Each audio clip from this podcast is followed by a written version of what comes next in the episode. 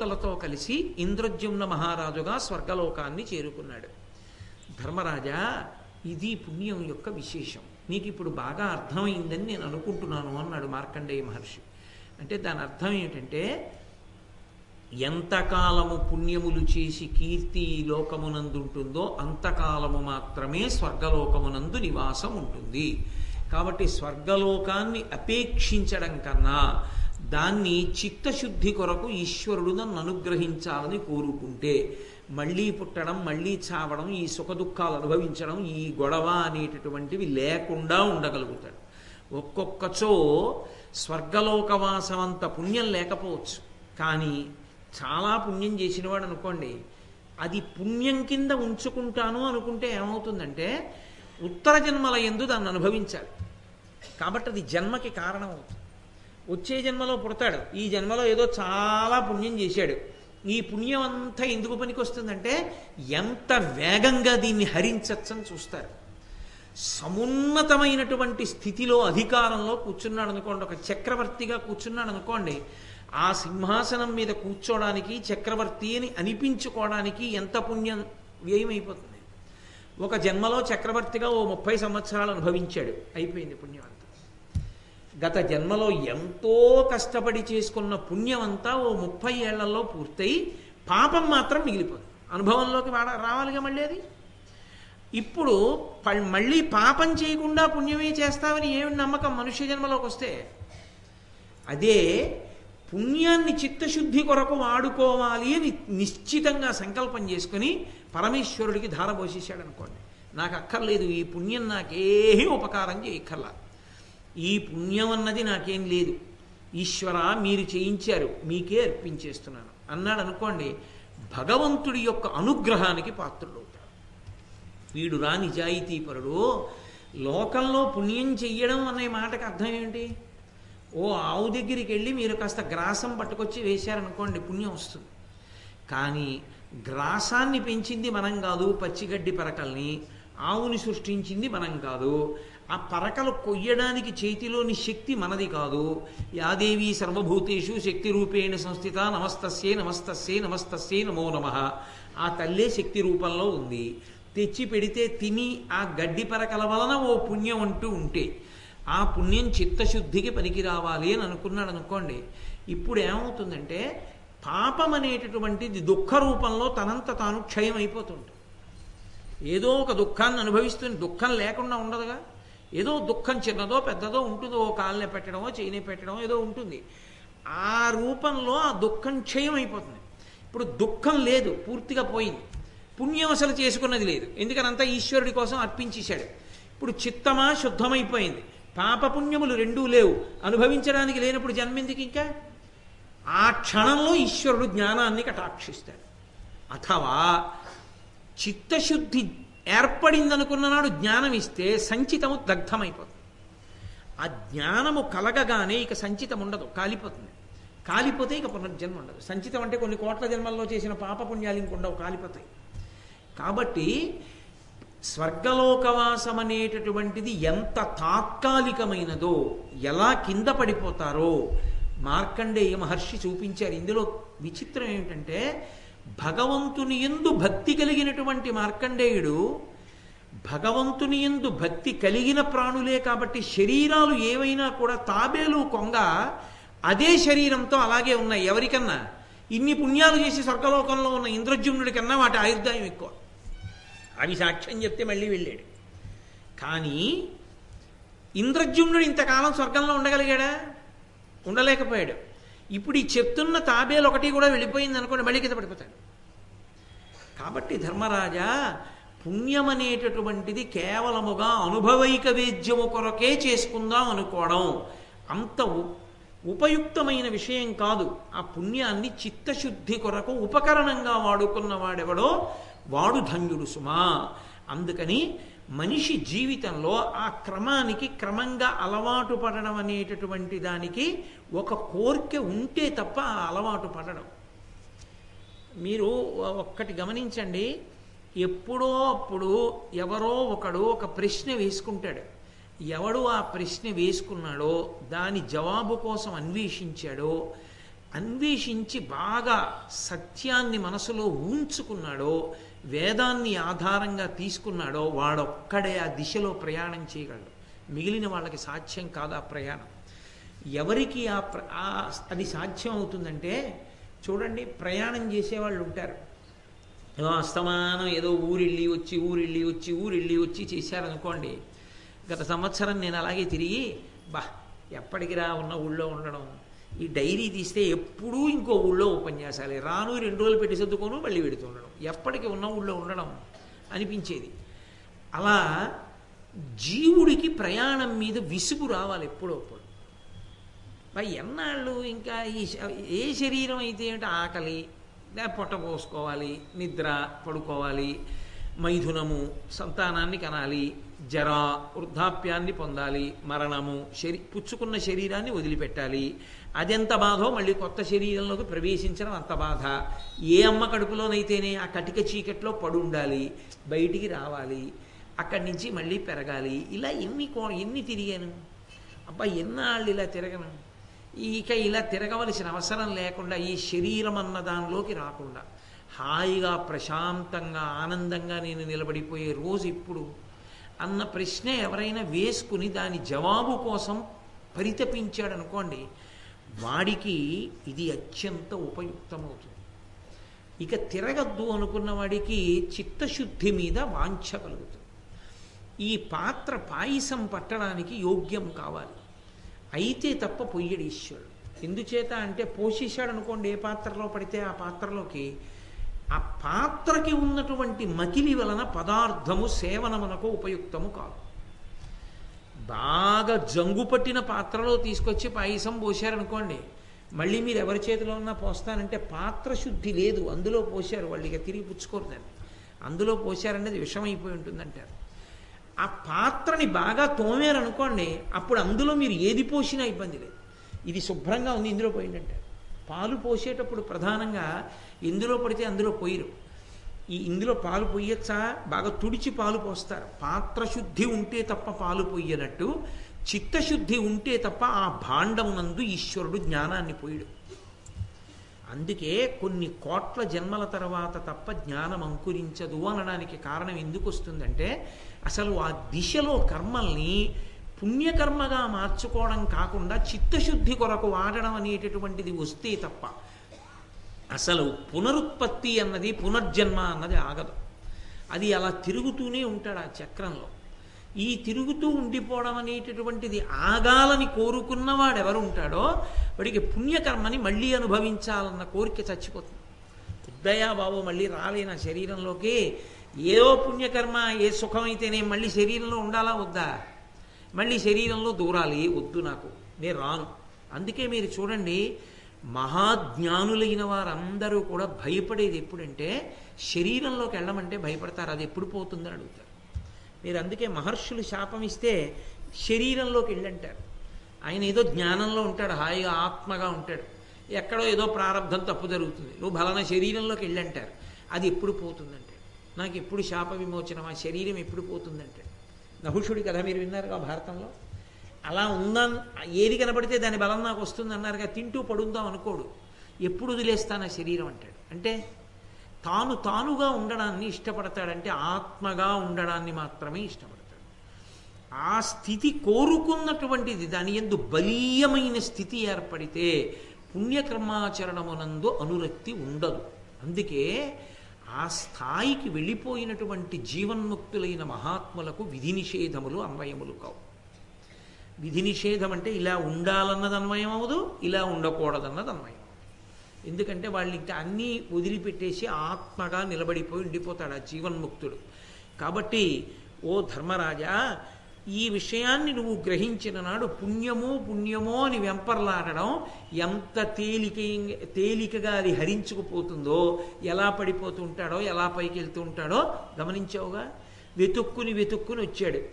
అడిగాడు. వెళ్ళాడు మళ్ళీ. ఎన్నాళ్ళు ఉంటాడు? మళ్ళీ తోసేస్తారుగా ఎప్పుడప్పుడు మళ్ళీ పడిపోతాడు. కాబట్టి ఉపాధి ఏది అన్న దాంతో సంబంధం లేదు తరించడానికి. మీరు అదొకటి బాగా గుర్తుపెట్టుకోవాల్సి ఉంటుంది. ఇది ఒక తొడుగు అంతే. ఈ మనుష్య శరీరం అనేటటువంటిది అన్ని తొడుగులలోకి ఉత్తమమైన తొడుగు. ఎందుకంటే దీనికి సహజంగా అధికారం ఉంటుంది. అన్ని పుణ్యకర్మలు చేయొచ్చు దీంతో. బుద్ధి ఉంటుంది.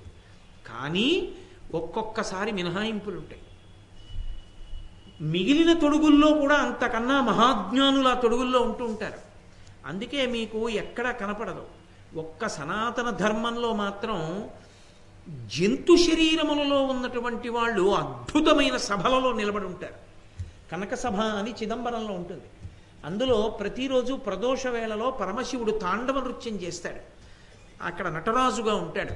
ఆయన నటరాజుగా ఉన్నప్పుడు కింద పాము శరీరం పైన మనిషి ముఖం పతంజలి నిలబడి ఉంటాడు. వ్యాఘ్రపాదుడు అని కింద పెద్ద పులి శరీరం పైన మనిషి యొక్క తల ఒక పక్క వ్యాఘ్రపాదుడు నిలబడతాడు. ఒక పెద్ద పులి ఒక పాము రెండు క్రౌర్యానికి ప్రతీకలు. వెంటబడి పీకేస్తాయి అవి. పగపట్టి వెంటబడి కరుస్తుంది పాము.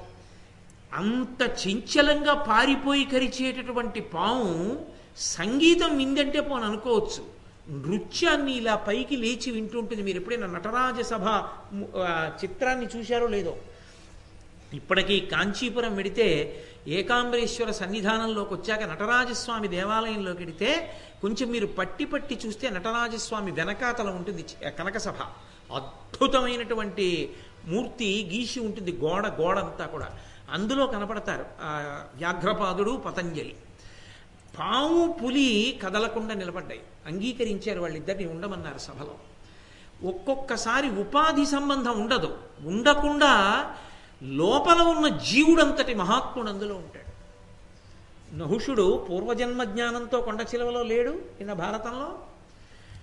మనుష్య భాషను అర్థం చేసుకుని మాట్లాడగలిగినటువంటి పుణ్యకర్మ కలిగిన దీర్ఘాయుష్మంతులైనటువంటి ప్రాణులుగా తాబేలు కొంగలేవు అందుకనే శంకర భగవత్పాదులు మాట అంటారు వటుర్వాగి నరత్వం దేవత్వం నగవన మృగత్వం మశకత పశుత్వం కీటత్వం భవతు విహగత్వాది జననం సదాత్వత్పాదాబ్జ స్మరణ పరమానందలహరి విహారాసక్తం చేద్రు దయమిహ కింతేన వపుషా అన్నారు శరీరంతో ఏముందయా పరమేశ్వర లోపల ఉన్న జీవుడు భక్తుడైతే ఏ శరీరంలో ఉన్నా అదృష్టవంతుడే సాలెపురుగు ఏనుగు పాము పరమేశ్వరుణ్ణి సేవించలా ఓ కొండ భద్రాచలం రామచంద్ర ప్రభువుని సేవించి తన తల మీద పెట్టుకోవాలా?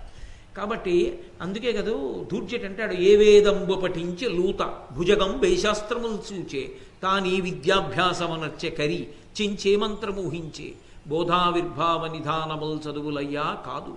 మీ పాద సంసేవాసక్తియ కాకజింతు తతికిన్ శ్రీకాళహస్తీశ్వర అంటాడు. అందుకే స్వర్గనరకముల కన్నా ఏ భయము లేకుండా సంతోషంగా ఉంచగలిగినది రెండవది ఇది అంటే భగవద్భక్తి. ఆ భగవద్భక్తి ఉన్నవాడికి ఏది ఉన్నా ఏది పోయినా సంతోషం. అందుకే ఆ ప్రహ్లాదుడు అంటాడు నీ పాదకమలంబు నియతిగొల్చిన దాన్ని చేరునే సురరాజ భోగపరత. చెవులు వినరావు చిత్తంబు చిక్కుపడును. సేవలన్నయుమరచు నీ మహిమమాంపి మేలు చేసి నీ మేర మీటి సూపి అంటాడు. ఎందుకయా దిక్కుమాలిన అధికారాలు గర్వంతో ఇంతటి వాణ్ణి ఇంతటి వాణ్ణి అన్న అహంకారంతో కళ్ళు కనపడవు చెవులు వినపడవు. భగవత్ సేవ చేయడానికి సమయం సరిపోదు. ఏమిటి ధరించుకున్నట్టు. వద్దయ్యా నాకు ఆ ఐశ్వర్యాలు వద్దు నాకు ఆ పదవులు వద్దు. హాయిగా ఇలా ఉండని ఉంటే చిత్తం నీ మీద పెట్టుకోవడానికి అవకాశం ఉంటుందంటే. ఏదైనా పరమేశ్వరుడు ఉన్నాడంటే. కాబట్టి వాడికి ఏమిటి లోటు? ఎప్పుడూ సంతోషంగా ఉంటాడు. భగవద్భక్తి సరి అయినటువంటి పరిష్కారం. రెండవది చిత్తశుద్ధి కొరకు పుణ్యకర్మాచరణము కొంచెం పై స్థాయిలో నిలబడగలిగితే అథవా తేలికైన మార్గం ఆ భక్తి. ఎందుకు చేశారండి? పుణ్యం కోసం కాదండి చేయకుండా ఉండలేక. పక్క ఆయన పేపర్ చదివి పక్కన ఇట్టాడు ఒకసారి ఇస్తారేంటి చదువుతానన్నాడు. ఏమీ లేదండి వాళ్ళ పేపర్లో. ఒక్కసారి అదే నేను తెలుసుకుంటానని చదువుతున్నాడు. ఎందుకు ఆయన చెప్పాడుగా ఏమీ లేదని నువ్వెందుకు చదవడం? అంటే నువ్వు గంట చదివేసి అవునండో ఏమీ లేదని కూర్చోవాలి. ఆయన చెప్తే నమ్మకుండా ఏమీ లేదు అందులో తెలుసుకోవడానికి పేపర్ చదువుకున్నట్టు రోజు భగవంతుని యొక్క కార్యం చేయకుండా ఉండలేక భగవత్ కార్యం చేస్తున్నాడు. ఎందుకయా పూజ చేస్తావు? చేయకుండా ఉండలేక. ఎందుకయా భారతం చదువుకుంటున్నావు? చదువుకోకుండా ఉండలేక. అంతేగానే భారతం చదువుకుంటే పుణ్యం వచ్చేస్తుందని కాదు. ఆ భారతం జరిగితే కాసేపు భగవంతుడి గురించి జరిగితే నాకు అదో సంతోషం. ఒకడికి కొడుకుని చూస్తే సంతోషం ఒకడికి కూతుర్ని చూస్తే సంతోషం ఒకడికి మనవాణ్ణి చూస్తే సంతోషం ఒకడికి భారతం చదువుకుంటే సంతోషం. ఎవడ అదృష్టాన్ని బట్టి వాడికి సంతోషం. కాబట్టి ఆ భగవద్భక్తి శాశ్వతమైనటువంటి ఆస్తి. కాబట్టి ఈ తారతమ్యాన్ని నువ్వు గమనించవలసి ఉంటుంది. ఇది ధర్మరాజు గారికి మార్కండేయుడు చెప్పడంలో ఉన్నటువంటి రహస్యం. అంతేగాని ఏదో ఓ కథ తీసుకొచ్చి ధర్మరాజు గారికి చెప్పడానికి ఆయన అంత అమాయకుడు కాదు. ఉత్తిని కూర్చుని వినడానికి. అక్కడ ఉన్నవాళ్ళు ఎవరు ఏదో చందమామ కథలన్నీ చెప్తే వినడానికి కూర్చున్న వాళ్ళు కారు. సమయాన్ని అతి విలువైనదిగా చూసేవాళ్ళు. ఒకరు శ్రీకృష్ణ భగవానుడు ఒకడు నారద మహర్షి ఒకడు మార్కండేయుడు ఒకడు ధర్మరాజు వేరొకడు ధౌమ్యుడు. మిగిలిన వాళ్ళు నిత్యాగ్నిహోత్రీకులైన విప్రులు. ఏ కారణం లేకుండా ఎందుకు వింటారు? అంటే అందులో ఏదో వేదాంత ప్రతిపాదనం ఉన్నది అని గుర్తు. కాబట్టి ఈ మాటలు చెప్పి ఆయన అన్నాడు నీ ధర్మరాజు గారు ఒక మాట అన్నాడు చాలా సంతోషం. నేను మీరు చెప్పినటువంటి విషయాన్ని పూర్తిగా జీర్ణం చేసుకున్నాను. లోకంలో ఒక్కొక్కడు ఒక్కొక్క పేరుతో పుడతాడు. పుట్టి ఇంకొక పేరుతో పిలవబడుతూ ఉంటాడు ఇది చాలా చిత్రంగా ఉంటుంది. కీర్తి అన్న మాట కదా వచ్చింది అక్కడ? కీర్తికి గుర్తు ఏమిటో తెలుసా? అసలు ఆ పేరే మారిపోవడం. మీకు నేను ఒక ఉదాహరణ చెప్పాలి అంటే రామచంద్ర ప్రభువు పుట్టినటువంటి వంశం ఇక్ష్వాకు వంశం. దానికి వంశకర్త ఇక్ష్వాకు. అందుకని ఇక్ష్వాకు వంశం. కానీ తర్వాతి కాలంలో ఏమైపోయిందంటే దాన్ని ఇంకా కొంతమంది పేర్ల మీద పిలిచారు. కాకుచ్చుడు అని ఒక రాజు పుట్టాడు అందులో. కాకుత్స వంశం అని పిలిచారు. అందరికన్నా గొప్పవాడిగా పిలవబడిన వాడు రఘుమహారాజు. అందుకని రఘువంశం అని పిలిచారు. రఘువంశము అంటే రాముడు పుట్టాడని కాదు రఘువు పుట్టాడు కనుక. ఇక్ష్వాకు వంశానికి రఘువంశం అని పేరు ఎందుకు వచ్చింది? అంటే రఘువు పుట్టాడు కనుక. అసలు వంశకర్త కన్నా ఈయన పేరు పెద్దదైంది. అంటే శాశ్వత కీర్తికి గుర్తది. ఇక తిరుగులేని కీర్తి అనమాట అసలు ఆ పేరే మారిపో వంశమే ఆయన పేరు మీదకి వెళ్ళిపోతుంది. అలా పేరే మారిపోయిన వాళ్ళు కొంతమంది ఉన్నారు. అవి చాలా చాలా గొప్ప విశేషాలు. అది సామాన్యమైనటువంటి విషయంతో వచ్చేటటువంటిది కాదు. అవి ఏదో జీవితాంతం మంచి పనులు చేస్తే వచ్చేవి కావు. అసలు ఎవరూ ఎప్పుడూ ఊహించలేని గొప్ప పని ఒకటి చేస్తే అలా మారిపోతుంది. అది ఒక్కటే అవ్వచ్చు కానీ ఆ పని అటువంటిది రఘువు పేరు మీదకి ఎందుకు మారింది ఆ వంశం అని అడిగారు. కాళిదాస మహాకవి రఘువంశ మహాకావ్యంలో అంటాడు త్యాగాయ సమృతార్థానాం సత్యాయ మితభాషిణాం యశసే విజిగీషూణాం ప్రజాయై గృహమీథినాం అందుకు మారిపోయింది అన్నాడు. త్యాగాయ సమృతార్థానాం. రఘుమహారాజు గారు ఎంతో ఐశ్వర్యాన్ని సంపాదించాడు. దేనికోసం అంటే దానం చేసేదే సత్యాయ మితభాషిణాం ఎక్కువ మాట్లాడేవాడు కాదు. చేతకాక కాదు. ఎక్కువ మాట్లాడితే అబద్ధం ఎక్కడైనా మాట్లాడవలసి వస్తుందేమో యశసే విజిగీషూణాం. దండయాత్ర చేసేవాడు. క్రౌర్యంతో కీర్తి కోసం. ఎందుకని? యశమునందనురక్తియు ప్రకృతి సిద్ధ గుణంబులు సజ్జనాళికిన్. కీర్తి ఉండాలని కోరుకోవడం సజ్జనుడి యొక్క లక్షణం. కాబట్టి కీర్తి కొరకు దండయాత్ర చేసేవాడు. ప్రజాయి గృహమేధినాం. సంసారమునందు భార్యతో ఉన్నాడు. దేని కొరకు? కేవల సాంసారిక భోగము కొరకు కాదు. వంశోద్ధారకుండి కంటే తప్ప తనకి పితృరుణం పోదని ఆ పితృరుణం నుంచి విముక్తుడవడానికి కొడుకుని కనడానికి సంసారంలో ఉన్నాడు. ప్రజాయై గృహమీధినాం ఇన్ని నాలుగు గొప్ప లక్షణములు ఉన్నవాడు కనుక రఘుమహారాజు గారు పుట్టిన తర్వాత ఇక్ష్వాకు వంశము రఘువంశమైంది. ఒక అద్భుతమైన ప్రశ్న ఆ ఇక్ష్వాకు వంశంలోంచే తీశాడు. ధర్మరాజు గారు అది అల్లుకుపోవడం అంటే అది అటువంటి శిష్యుణ్ణి చూసి కదూ గురువు పొంగిపోతాడు. మహానుభావ నీలాంటి గురువు ఎక్కడ దొరుకుతాడు మాకు? నువ్వు ఏదైనా చెప్పగలవు నీకు ఆ సమర్థత ఉంది. ఏదో చదివి చెప్పడం కాదు అన్నిటికీ నువ్వు ప్రత్యక్ష సాక్షి. ఇంతకాలం నుంచి ఉన్నావు నీ ఆయుర్దాయం అటువంటిది. నాకు ఒక్క మాట చెప్పండి ఇక్ష్వాకు వంశంలోనే కువలాశ్వుడు అనబడేటటువంటి ఒక రాజు జన్మించాడు. ఆయన రాజ్య పరిపాలన చేశాడు. కానీ ఆయన్ని కువలాశ్వుడు అని పిలవరు. దుందుమారుడు అని పిలుస్తూ ఉంటారు. ఆ కువలాశ్వుడి పేరు కువలాశ్వుడని లేకుండా దుందుమారుడని ఎందుకు వచ్చింది అని అడిగాడు. అంటే ఇంద్రజుమ్నుడి కీర్తి గురించి విన్నాడు. పేరే మారింది అంటే ఏదో ఉండాలి కదా. అంత గొప్పగా ఎందుకు వచ్చింది? ఆ కథ నాకు చెప్పండి ఆ విశేషం ఏమిటో చెప్పండి. అంతలా పేరు ఎందుకు మారిందో అన్నాడు. ఆయనకి ఉందో పేరు? అజాత శత్రువు అని ధర్మరాజు గారికి. ఆయనకి ఎందుకు ఉంది? అంటే పుట్టిన శత్రువులు కాదు పుట్టని శత్రువులు కలిగిన వాడు. ఆయనకి అసలు శత్రువులు పుట్టరు. అదేమిటంటే మరి దుర్యోధనుడు లేడా? దుర్యోధనుడికి ధర్మరాజు శత్రువు. ధర్మరాజు ఎప్పుడు దుర్యోధనుడిని శత్రువుగా చూడలేదు. కాబట్టి ఆయనకి శత్రువులు లేరు. నీ భావన చేత పవిత్రం. నువ్వు ఎలా చూస్తావో దాన్ని బట్టి అవతలవాడికి ఏమో పాడైపోడు. ఆయనకి తరిగిపోయేది ఆయనకి పెరిగిపోయేది ఏమీ ఉండదు. చిన్న చూపు చూసి నువ్వు పాడైపోతావు. ఎవరిని ఎలా చూడాలో చేత కాకపోతే పాడైపోయేది ఆయన కాదు నువ్వే. కాబట్టి అసలు ముందు దిద్దుకోవలసింది ఎక్కడ అంటే నిన్ను నువ్వు దిద్దుకోవడం నీకు రావాలి. అవతలవాడు పనికి మాలిన వాడన్నాం కాదు నువ్వెంత పనికి వచ్చేవాడు నీకు తెలియాలి. కాబట్టి ఆయన ఈ ప్రశ్న వేస్తే మార్కండే మహర్షి ఎంతో సంతోషించారు ఎంత గొప్ప ప్రశ్న వేశావురా నాయన ధర్మరాజా! చెప్తాను నేను అని ఉదంకుడు గురించి మొదలుపెట్టాడు ఆయన. ఉదంకుడని ఒక మహర్షి ఉండేవాడు. ఆయన శ్రీ మహావిష్ణువు యొక్క దర్శనాన్ని అపేక్షించి పరమభక్తితో గొప్ప తపస్సు చేశాడు. కొన్ని వేల సంవత్సరములు చేశాడు. విష్ణువు ప్రత్యక్షమయ్యారు ఆయన స్తోత్రం చేశాడు శ్రీ మహావిష్ణువు దేవదేవా శృతి ప్రమాణ విధేయ మాధవ జంగమ స్థావరాత్మకమైన లోకము సర్వమున్ భవదీయ మాయా విధేయము విశ్వరూపుడవు అవ్యయుండవు నీవా. సద్భావ సుస్థితి నిన్నెరింగిన వాయు పాపములచ్యుత అన్నాడు. ఓ దేవదేవా వేదమునకు వేదమును ప్రమాణముగా లోకమునకు ఇచ్చినటువంటి వాడా? వేద ప్రమాణము చేత లోకమునకు తెలియబడేటటువంటి వాడా? వేదమును ప్రమాణంగా పట్టుకుంటే విష్ణు అందుతాడు. అలా అందేటటువంటి వాడా? జంగమస్థావరాత్మకమైనటువంటి లోకమునంతటినీ కూడా భవదీయ మాయ కప్పి ఉంది. ఈ జంగమస్థావరాత్మకమైన ప్రపంచమంతా యథార్థమునకు నీ మాయే. సత్యము నువ్వు ఒక్కటే మిగిలిందంతా మాయ. అందుకే విష్ణు సహస్రనామ స్తోత్రంలో నిజానికి విష్ణువు పేరు అందులో ఒకటే. విశ్వం అదొకటే ఆయన పేరు. మిగిలినవన్నీ ఆ ఆ నామానికి వ్యాఖ్యానాలు. తప్పించి విష్ణు సహస్రనామ స్తోత్రం అంటాం కానీ నిజానికి అన్ని నామాలు కావు. గౌణములు నామములు. ఒక్క నామమే నామం. మిగిలినవన్నీ ఆ నామానికి వ్యాఖ్యానాలు. విశ్వం అదొకటే నామం.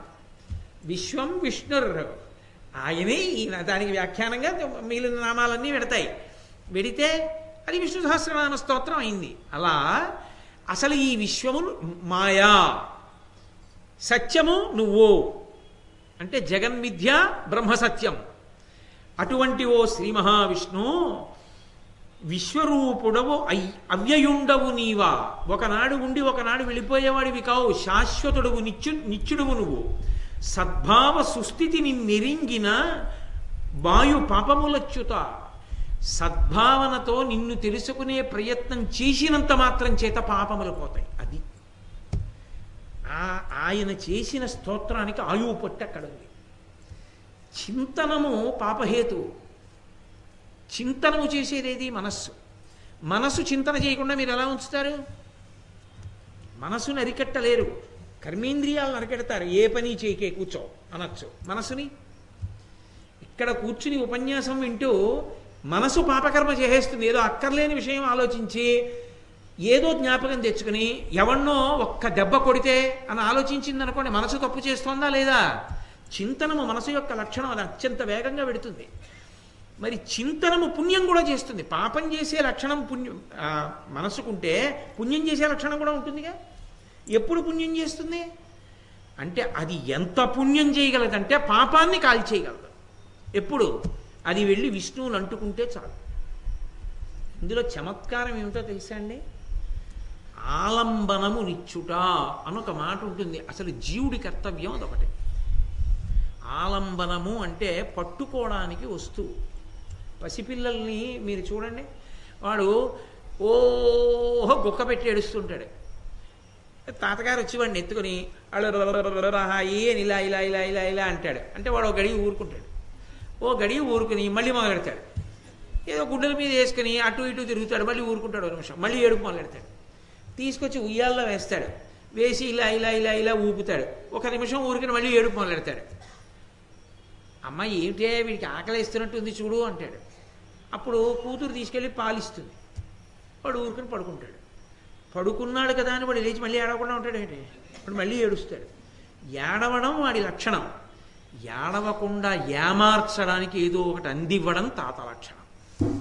తాత అని ఎందుకన్నానంటే ఇంట్లో పెద్దాడు ఆయనే కాబట్టి. ఆయన కొంత పరిపక్వతతో ఉంటాడు అన్న ఊహ చేత చెప్పాను ఆ మాట నేను. కాబట్టి ఏడుస్తున్నవాడు ఏడుపు మరిచిపోవాలంటే ఏం చేయాలి? ఏదో ఆలంబనం ఇవ్వాలి ఓ బొమ్మో ఓ అట్టముక్కో ఓ పేపరో ఏదో ఇస్తే వాడు అది చూసి కాసేపు ఆడతాడు. మళ్ళీ వదిలేస్తాడు మళ్ళీ ఏడుపు మొదలెడతాడు. ఆలంబనం ఇస్తే వాడు ఏడుపు మానినట్టు మనసు యొక్క లక్షణం ఏమిటంటే ఏడుపు ఏదో లేదని ఏడుస్తుంటాడు. ఏడిచేదానికి ఆలంబనం మీరు ఏమిస్తున్నారన్న దాన్ని బట్టి దాని ఏడుపు పెరగడమా? మన్ని కాల్చి జన్మ జన్మాంతరములకు కాల్చేంత ఏడుపు పెంచుకోవడమా? అది అలవాటు పడుతుంది. ఆలంబనంగా ఏది ఇవ్వాలో అది ఇవ్వాలి. తల్లి పిల్లాడికి అమ్మ నాకు ఆ బ్లేడ్ కావాలని ఏడిచాడు అనుకోండి ఇస్తుందా? ఒక్క నాటికి ఇవ్వను నీకు బ్లేడ్ అంటే ఈ చేతిలో ఇలా పట్టుకుని వెనక్కి పెట్టి ఇలా ఇలా అని హుష్ పోయిందిరా ఎక్కడికో. ఎక్కడో దాచేస్తుంది. అంతేగాని పిల్లాడికి బ్లేడ్ ఇస్తుందా? ఇవ్వదు. ఎందుకు ఇవ్వదు? బ్లేడ్ ఇస్తే వాడు కోసుకుంటాడు. అందుకని ఇవ్వదు. అలాగే మనసుకి ఆలంబనం ఇచ్చేటప్పుడు ఏది పడితే అది ఇవ్వకూడదు. అది ఇస్తే పాడైపోతుంది అనుకుంటే అది ఇవ్వకుండా ఏది ఇస్తే తరిస్తుందో అది ఇవ్వాలి. భగవంతుణ్ణి ఆలంబనంగా ఇచ్చారనుకోండి దానికి మొదట్లో పేచీ పెడుతుంది పుచ్చుకోదు. తర్వాత పుచ్చుకుంటుంది. మీరు చూడండి చంటి పిల్లలకి పాలు పట్టే తల్లులు వాడు పాల సీసా నోట్లో పెడదామన్నా ఒప్పుకోడు. అప్పుడు ముందు నోట్లో తీసుకెళ్ళి ఆ తిత్తి పెట్టేరు లేనిపోని ఇబ్బంది వాడికి పొలమారుతుంది. పెదవి మీద రాస్తారు ముందు ఆ తిత్తి పెట్టి. రాస్తే వాడికి అర్థమవుతుంది ఓహో పాలు పడుతోంది అమ్మని ఏడు పాపి అంటాడు. అంటే అప్పుడు ఆ తిత్తి పెడితే వాడు నిశ్శబ్దంగా పాలు తాగడం మొదలు పెడతాడు అలా అలవాటు ఒకటి ఇచ్చారనుకోండి పసిపిల్లాడికి ఇచ్చినట్టు మనసుకిస్తే మనసు దాన్ని వద్దని మెల్లిగా దాన్ని పట్టుకోవడానికి అలవాటు. భాగవతం రోజు ఒక యాభై పేజీలు చదువు. అన్నారనుకోండి యాభైయే? పోని ఇరవై ఐదు పద్యాలు ఎక్కడ చదువుతాను? పోని వద్దు. వచనం. అర్థం వద్దా? అర్థం వద్దు కదా. అర్థాలు ఇప్పుడు ఎందుకు మనం ఉపన్యాసాలు చెప్పాలా? తాత్పర్యం చదువుతాను. సరేనా? చదువు. ఇరవై ఐదు పేజీలు చదువు. మొదట్లో మూడు చదివి అంటుంది. అంటే ఎప్పుడైపోతుంది? అది మెల్లిగా అలవాటు చేశారనుకోండి ఓ రోజు రాత్రి ఎనిమిది అయిపోయింది. చదవలేదు ఇంకాను. ఒక్క అరగంట ముందు ఆ ఇరవై ఐదు పేజీలు పూర్తి చేసేద్దాం ఏంటి? అని అదే అంటుంది. క్రమంగా క్రమంగా క్రమంగా ఏం చేస్తుందంటే భాగవతానికి ఆకర్షణ పొందుతుంది. ఆకర్షణ పొంది భాగవతం మీద ప్రసంగాలు వింటుంది. ఆ తర్వాత నాలుగు పద్యాలు నేర్చుకుంటుంది. తర్వాత ప్రతిపదార్థం నేర్చుకుంటుంది. ఏదో ఒకనాడు భాగవత ప్రవచనం చేస్తుంది. ఏదో ఒకనాడు ఆ భాగవతంతోనే తరించిపోతుంది. కాబట్టి ఆలంబనం ఇవ్వడంలోనే జీవుని విచక్షణ ఉంటుంది. ఏది పడితే అది ఇవ్వకూడదు. ఏది ఉత్తరణ హేతువో అది ఇవ్వాలి. అది ఆయన ప్రతిపాదన. అందుకని ఆయన అంటున్నాడు సద్భావ సద్భావ సుస్థితిని నెరింగిన వాయు పాపములు అచ్యుత అచ్యుత అంటే చ్యుత్ అంటే పోవడం అచ్యుత అంటే ఎప్పుడూ ఉండేవాడు పోయేవాడు కాదు ఆయన శాశ్వతుడు. అటువంటి ఓ శ్రీ మహావిష్ణువా నిన్ను గురించి ఆలోచించడం అలవాటైపోతే సమస్త పాపములు తమంత తాము కాలిపోతాయి ఆ చింతనలో. కాబట్టి అంతువంటి స్వరూపం ఉన్నవాడా ఇంకా చాలా విశేషణాలు చెప్పాడు ఆయన శ్రీ మహావిష్ణువు గురించి. నీకు ఒక నమస్కారం. నీ సాకార దర్శనము నాకైంది అంతే. దాని గురించే చేశాను తపస్సు. శ్రీ మహావిష్ణువు అన్నారు అలా కాదు ఏదైనా కోరుకో. ఆయన నవ్వి అన్నాడు ఇదో మాయ నాకెందుకు కోరిక? ఏమీ ఉండకూడదనే తపస్సు చేశా. మళ్ళీ కోరికంటావే? వద్దు అన్నాడు ఇప్పుడు శ్రీ మహావిష్ణువు అన్నారు అలా కుదరదు. నువ్వు ఏదైనా కోరుకోవాలన్నారు ఎందుకు ఆ పెంకితనం? అంటే దేవతలకు ఒక నియమం ఉంటుంది. దేవతలు మనుష్యులకు దర్శనమిస్తే ఏదో ఒకటి ఇవ్వకుండా వెళ్ళకూడదు. ఏదో ఒకటి ఇవ్వాలి. మనకి ఉంటుందో నియమం.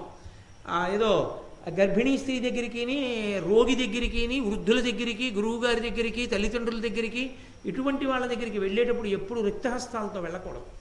ఏదో ఒకటి పట్టుకుని వెళ్ళి వాళ్ళకి ఇవ్వాలి వాళ్ళకి యోగ్యమైంది ఇవ్వాలి. అంతేకాని అయోగ్యమైంది పట్టుకెళ్ళి వాళ్ళకి ఇవ్వకూడదు కాబట్టి దేవతలు కూడా ఏమిటంటే మనుష్యులు కనబడితే పాపం వీళ్ళు ఆర్తితో ఉంటారని ఏదో ఒకటి ఇస్తారు. ఏదో ఒకటి నేను ఇచ్చేయడం ఎందుకు? ఆయనకి పెద్ద కోరికలు లేవు ఏం అడుగుతాడో చూద్దాం. అడిగే ఇద్దాం. అడిగే ఇస్తే గొడవ వదిలిపోతుందిగా అని. కొన్ని కొన్ని ఇళ్ళల్లో చూడండి. పెళ్ళికి